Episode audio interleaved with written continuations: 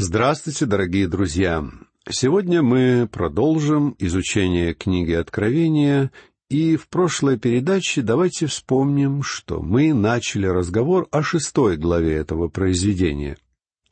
Эта глава как бы проводит четкую черту, отделяющую все то, что было в этой книге раньше, от того, что следует далее — но прежде чем мы приступим к тексту самой шестой главы, необходимо сразу же ясно и четко сформулировать одну очень важную истину. Начиная с четвертой главы этой книги, речь идет только о будущем. А если все это находится в будущем, даже для нас, живущих в период церкви, мы не можем переносить все эти печати, трубы, чаши и прочие детали данных глав на наши дни. Я искренне верю, что сегодня мы становимся свидетелями медленной подготовки к наступлению всех этих событий. Однако я не думаю, что сегодня мы можем наблюдать какие-то из них. Нередко мы встречаем попытки объяснить содержание этих глав с точки зрения сегодняшнего дня. Это, конечно же, привлекает слушателей и добавляет авторам подобных теорий популярности. Однако это, вне всякого сомнения, не соответствует замыслу, который вкладывал в данные главы сам апостол Иоанн. Та часть книги Откровения, которая повествует о семи церквях, может быть сопоставлена с земной историей. Однако нам не удастся отождествить с какими-то произошедшими историческими событиями все то, что следует в книге Откровения после семи церквей. Поэтому далее мы с вами должны принять для себя как постулат, что все описываемое в книге Откровения после шестой главы, имеет отношение только к будущему. И ни одно из этих событий пока что еще не осуществилось. Описание земной истории церкви было завершено в третьей главе. Начиная с четвертой главы, Иоанн показывает нам все то, что будет после всего. Читая четвертую и пятую главы, мы оказываемся на небесах вместе с Ним. Первое, что предстает нашему взору, это Божий престол, на котором восседает Господь Иисус. События шестой главы продолжают то, что было начато в пятой главе. Там мы увидели свиток, скрепленный семью печатями. Есть версии, что данный свиток является новым Божьим заветом. Другая точка зрения на этот счет гласит, что это книга суда. Кто-то из богословов думает, что в свитке представлена вся судьба этого мира. Есть также мнение, что Иоанн описывает документ, являющийся правом собственности на всю эту вселенную. Однако самое главное состоит в том, что раскрыть этот свиток достоин только Господь Иисус Христос. И снятие этих семи печатей представляется нам в шестой главе.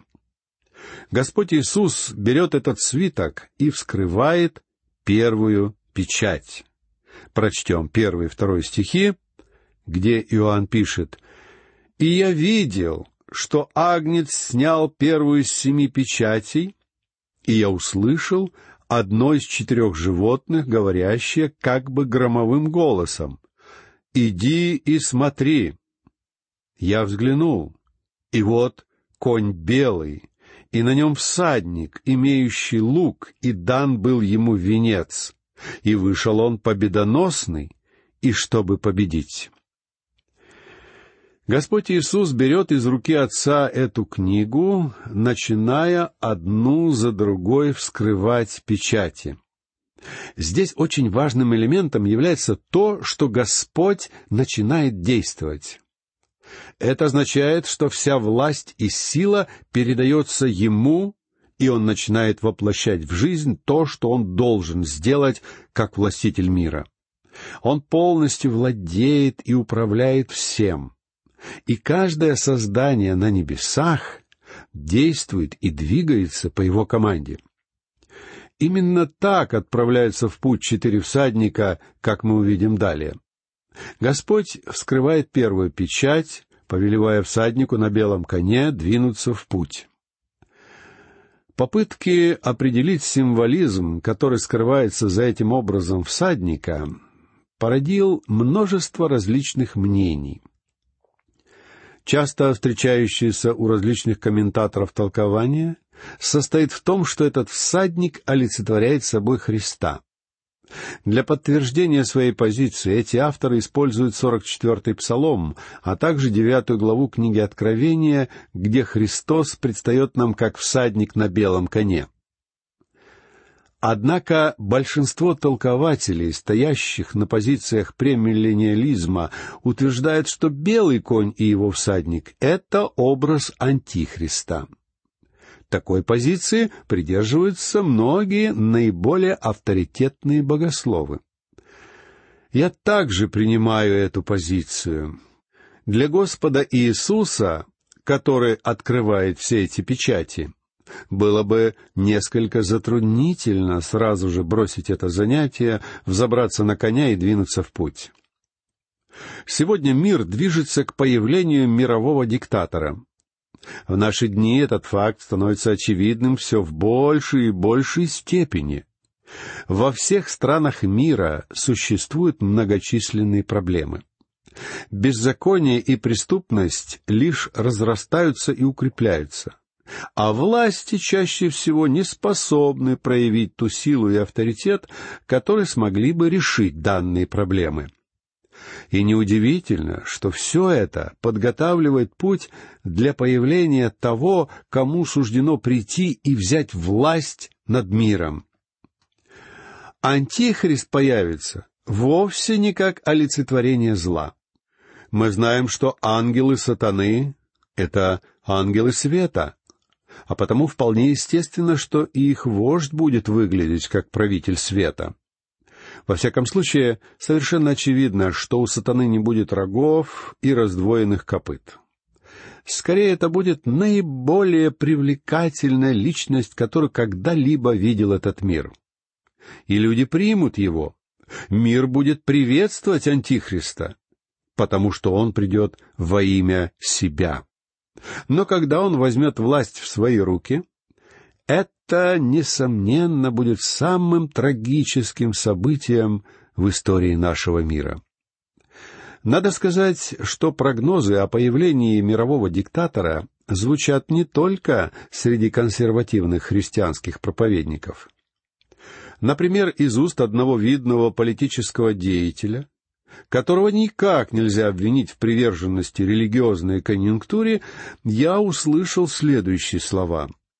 Современная технология навязывает человечеству все более мощные и смертоносные виды оружия.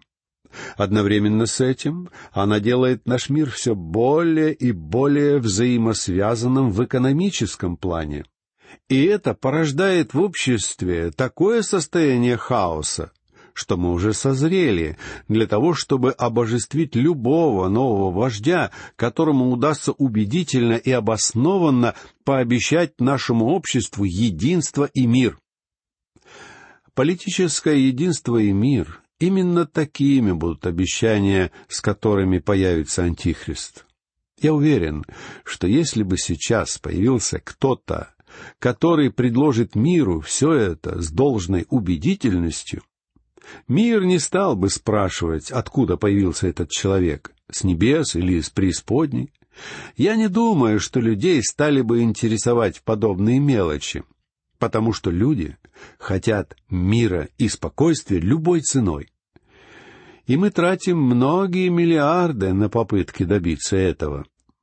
Когда Антихрист придет к власти, он придет со словами о мире. Поэтому в то время человечество будет считать, что оно вступает в период тысячелетнего царства, хотя на самом деле оно будет стоять на пороге великой скорби. Великая скорбь придет как кроткий агнец, но затем она внезапно превратится в разъяренного тигра. Все слова Антихриста и его обещания мира будут величайшим обманом, на поводу которого пойдет наш такой наивный мир. А усугублять действие обмана Антихриста будет его облик, как всадника на белом коне, подобного ангелу света. так что едва ли следует отождествлять этого первого всадника с личностью Христа.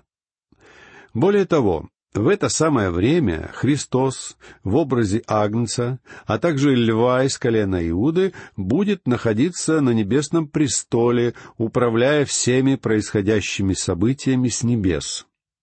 Собственно, именно он отдает приказы всем этим всадникам. В девятнадцатой главе книги Откровения мы также увидим всадника на белом коне. Однако там совершенно однозначно и недвусмысленно указывается, что речь идет о самом Господе.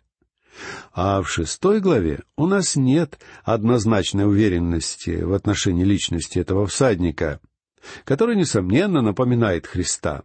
И это еще раз указывает на тот факт, что здесь мы имеем дело вовсе не с Христом, а лишь с его подобием. Далее следует снятие второй печати, которая знаменуется появлением еще одного всадника, на этот раз на рыжем коне. Прочтем третий и четвертый стихи. «И когда я снял вторую печать, я слышал второе животное, говорящее, «Иди и смотри». И вышел другой конь, рыжий, и сидящему на нем дано было взять мир с земли, и чтобы убивали друг друга, и дан ему большой меч. На мой взгляд, в этих стихах нам дается еще одно указание на тот факт, что первым всадником не мог быть Христос. Дело в том, что когда Христос установит мир на этой земле, этот мир будет вечным. После появления первого всадника мир действительно наступит. Но это будет кратковременный мир, ибо сразу же после первого всадника появляется всадник на рыжем коне, вестник войны. Тот мир, который принес на землю белый всадник, был временным и непрочным. Антихрист явит себя в качестве правителя земли, и ему удастся установить мир на планете. Однако ему не удастся гарантировать мир. Ибо сам Бог говорит нам словами пророка Исаии из двадцать первого стиха пятьдесят седьмой главы его книги. «Нет мира нечестивым». И это пророчество священного писания уже было неоднократно исполнено. Все заявления Антихриста будут полнейшим обманом. Он не принесет мира, потому что здесь мы видим рыжего коня войны, который проносится по всей земле. И это будет настоящая мировая война. Поэтому не думайте, что все это уже сбылось. Все эти события только еще предстоят нам в будущем. Далее в этой главе мы читаем о снятии третьей печати, и это сопровождается появлением всадника на вороном коне. Прочтем пятый и шестой стихи. «И когда он снял третью печать, я слышал третье животное, говорящее, «Иди и смотри». Я взглянул, и вот конь вороной, и на нем всадник, имеющий меру в руке своей. И слышал я голос посреди четырех животных, говорящий, «Хиникс пшеницы за динарий, и три хиникса ячменя за динарий, елея же и вина не повреждай». Черный цвет этого вороного коня символизирует скорбь, а также этот цвет говорит нам о голоде. В книге «Плач Иеремии» в восьмом и девятом стихах четвертой главы мы читаем такие строки. «А теперь темнее всего черного лицо их, не узнают их на улицах, кожа их прилипла к костям их, стала суха, как дерево, умершляемые мечом счастливее умершляемых голодом, потому что сии истоевают, поражаемые недостатком плодов полевых. Итак, вороной конь символизирует повсеместный голод, который обрушивается на землю. Всем хорошо известно, что после любой войны наблюдается острая нехватка продовольствия. Греческий историк Геродот утверждал, что хиник с пшеницы, который составляет чуть более литра, являлся ежедневным рационом воина. В то же самое время один динарий представляет собой дневную плату наемного работника. Помните, как в притче о работниках на винограднике хозяин нанимал их по динарию в день? А здесь мы видим, что дневное пропитание одного человека стоит один динарий. Исходя из этого, можно заключить, что в те дни обычный работающий человек не сможет прокормить свою семью. Но при этом елей и вино будут в избытке. Елей и вино — это элементы роскоши, как правило, доступные только богатым. Елей соответствует нашим косметическим средствам, которыми мы пользуемся в наши дни и которые, по сути дела, являются элементами роскоши. А под таким понятием, как вино, можно объединить любые алкогольные напитки, которые будут производиться в изобилии. Любопытно, что в мире будет наблюдаться нехватка продовольствия, нехватка зерна для производства хлеба, однако найдется достаточно зерна для производства алкоголя. В те дни алкоголь будет производиться в избытке, именно богатые будут иметь возможность наслаждаться всем этим. Далее мы читаем о снятии четвертой печати. Эта печать ознаменована появлением всадника на бледном коне. Прочтем седьмой и восьмой стихи. «И когда он снял четвертую печать, я слышал голос четвертого животного, говорящий, «Иди и смотри». И я взглянул, и вот конь бледный, и на нем всадник, которому имя смерть, и ад следовал за ним, и дана ему власть над четвертой частью земли, умершвлять мечом и голодом, и мором, и зверями земными.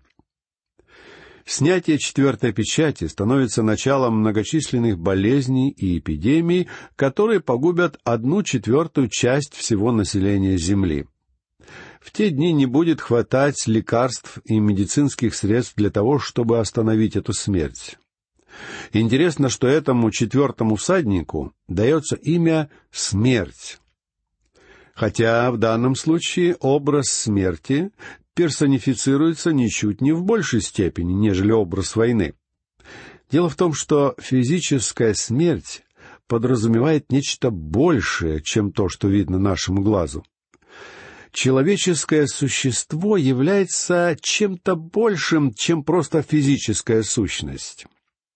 А смерть — это нечто большее, чем прекращение физической деятельности. В то время как тело забирается смертью, ад или Хадес — это место, куда отправляются души умерших людей, как мы узнаем из знаменитой притчи о богаче и Лазаре — к сожалению, греческое слово «хадес» было очень неудачно переведено в нашей Библии словом «ад». Также и в 23 стихе 16 главы Евангелия от Луки, говоря о богаче и Лазаре, Лука пишет, «И в аде, будучи в муках, он поднял глаза свои и увидел вдали Авраама и Лазаря на лоне его». В данном случае ад или преисподняя — это весьма неудачный перевод. В оригинале стоит все то же слово «хадес», которое на самом деле не имеет отношения к аду в нашем понимании этого понятия. Слово «хадес» относится к физической смерти. Либо это место, куда отправляются души умерших, либо это могила, куда после смерти попадает тело.